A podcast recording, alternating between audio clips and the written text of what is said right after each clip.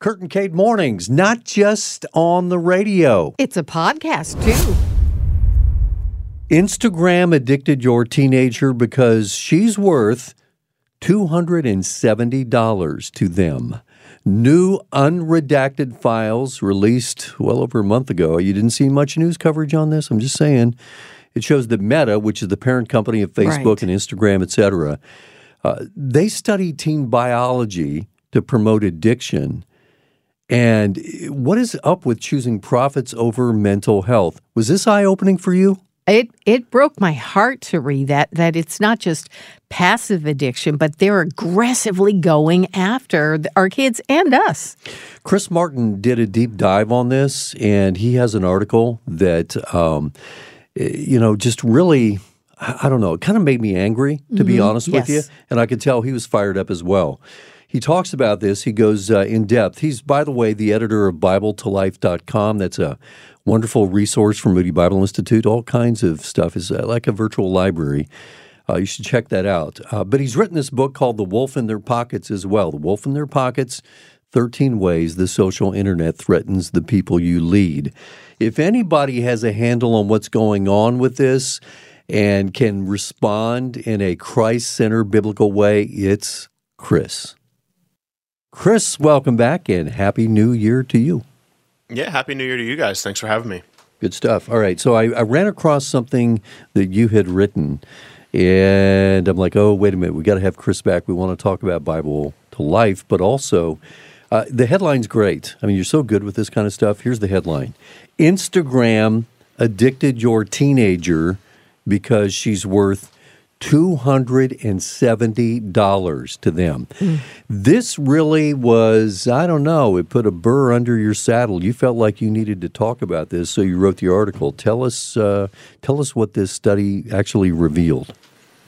Yeah, so right before Thanksgiving, I'd been taking a break from my twice weekly newsletter to focus on some fiction writing aspirations I have, and um, I hadn't been writing at all um, about social media or anything like that for a few months. But I noticed on we had a slower Thanksgiving this year. We had a relatively newborn. We stayed at home. We didn't travel to family. Just kind of took it easy with our small family for Thanksgiving. And I was um, looking at Twitter or something while I was watching football on Thanksgiving, and I saw that um, Meta, the parent company of Facebook and Instagram, released uh, really un- they unsealed legal documents that they were going to have to unseal at some point um, late in the night right before Thanksgiving. A typical sort of um, news dump situation that a lot of companies will do when they're trying to avoid people paying attention to bad news. You know, sometimes Yeah. happens on a Friday before a holiday weekend, that kind of thing. Yeah. Well, this was on the Wednesday night right before Thanksgiving, and but a, a couple of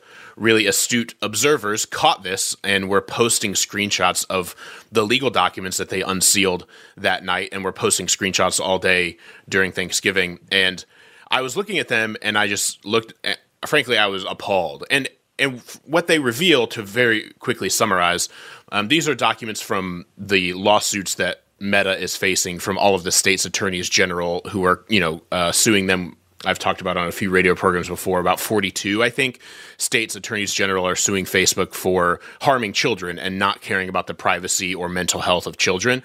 And these documents are from those legal proceedings. And what these documents reveal, frankly, for a lot of us who've been kind of paying attention to Facebook Meta for the last seven, eight years, is just a lot of what we already knew, but it just confirms a lot of what we already knew. So, what these documents tell us is that Facebook has actively attempted to addict young people, minors, and people under the age of 13, despite those people not technically being allowed on their platform, has attempted to actively addict them to their platforms while also knowing that these young people are falling into rabbit holes of content related to um, eating disorders, suicide, and self uh, inflicted injury uh, issues, and all kinds of other mental health issues.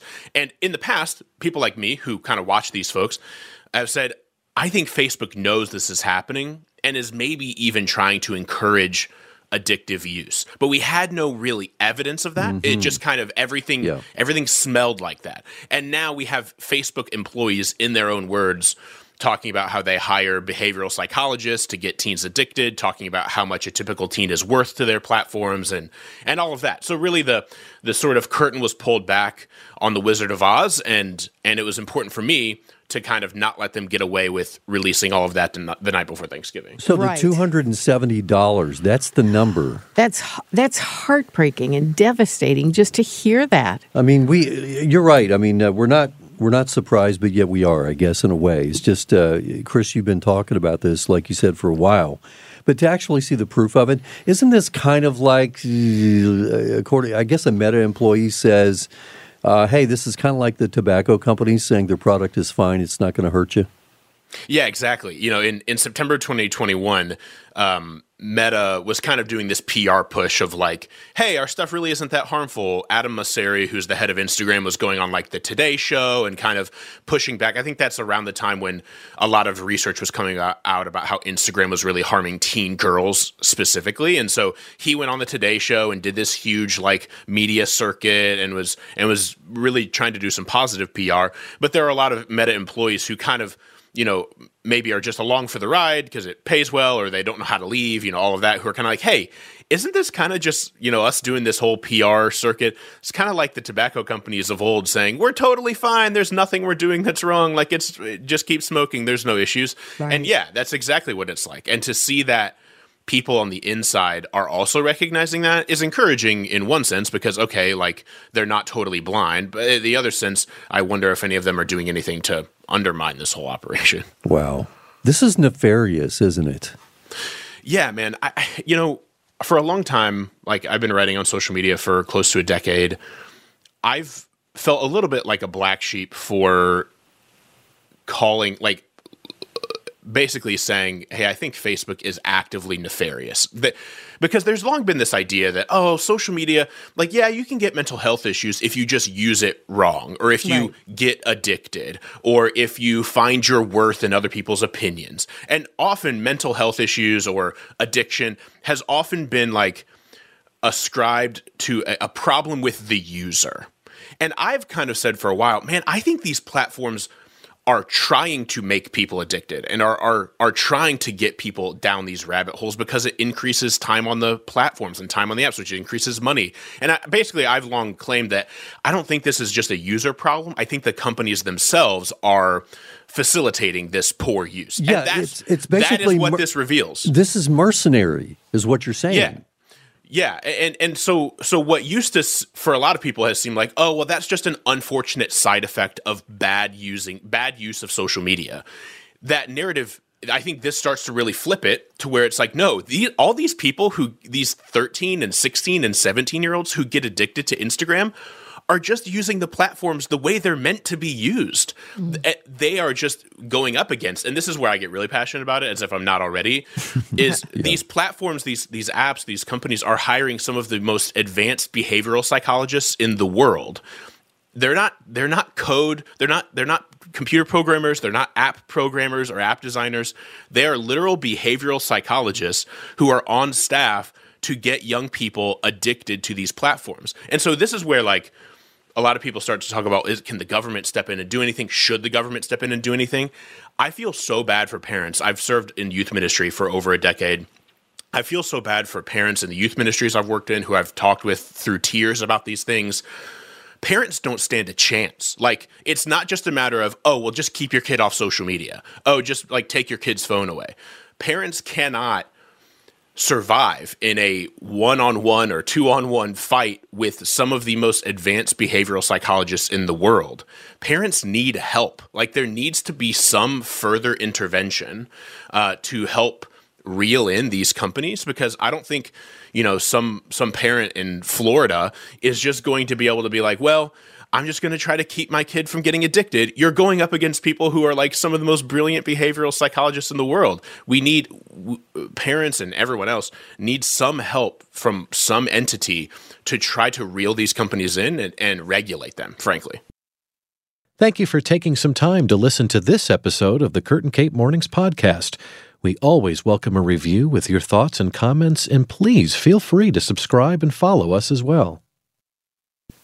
Joining in the conversation this morning is Ruben from St. Cloud. Hi, Ruben. Welcome. How are you? I'm doing great. How you doing? Thank Good, you for the thanks. opportunity. You bet. What's on your mind about this? I work for FEMA. I am an addiction counselor.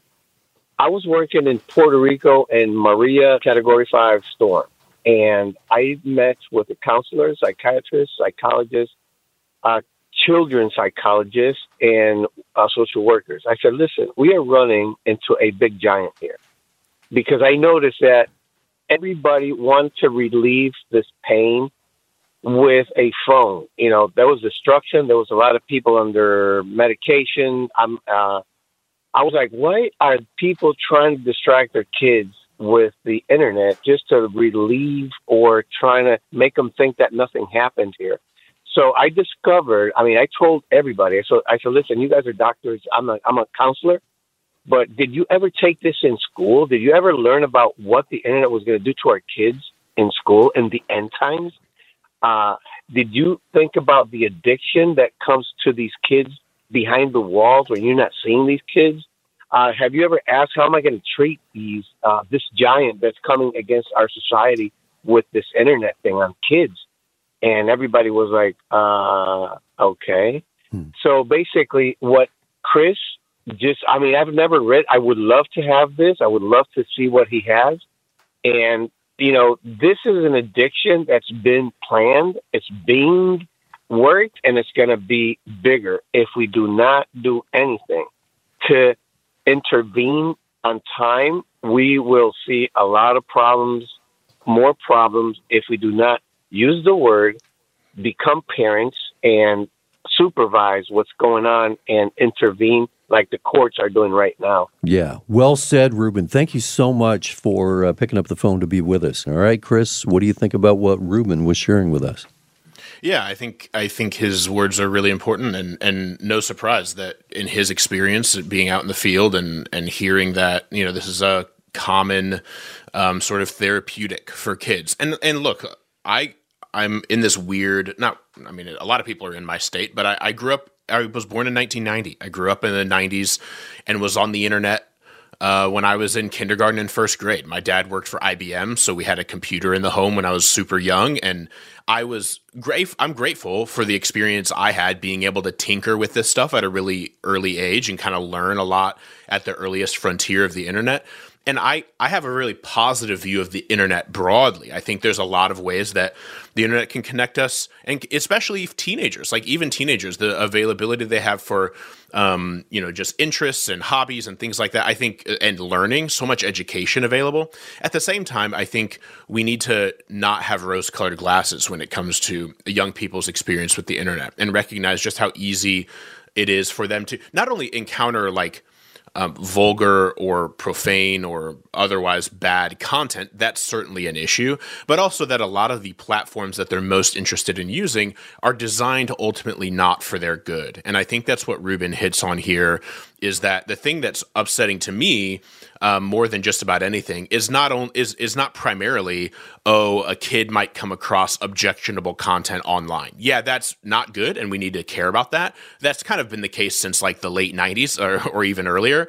Um, what's kind of new, especially with a lot of these social media platforms, new in the life of the internet in the last seven to ten years, is these platforms are designed to harm children. I, I believe, and I think what we what we see here is just further evidence of that. And I think we need to be on guard against that and recognize that if we're not intentional about how we care for our teens and young people and how they engage these platforms, without even using the platforms in an unhealthy way, our teens can be harmed by them. And so that's where I'm kind of most concerned.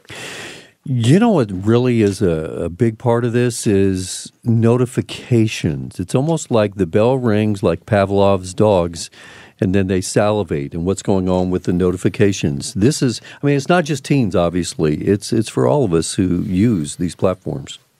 That's right. Yeah, and and I'm always pretty careful to talk about that. You know, I think I think the what I've sp- said to a lot of churches over the past few years is, yeah, your teenagers are probably addicted to TikTok, but your boomers are probably addicted to Facebook. So let's not run away thinking this is like just a young people issue. And so I always like to make that pretty clear. Like this is not solely a young people issue. However, what older people like me and you guys who aren't 17 and 16 and 13 have in terms of advantages is we know life apart from these things.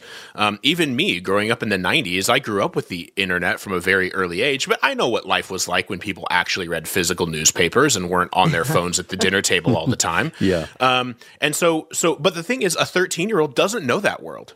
Right. A 17 year old doesn't know that world. And so things that are incredibly unhealthy feel very normal.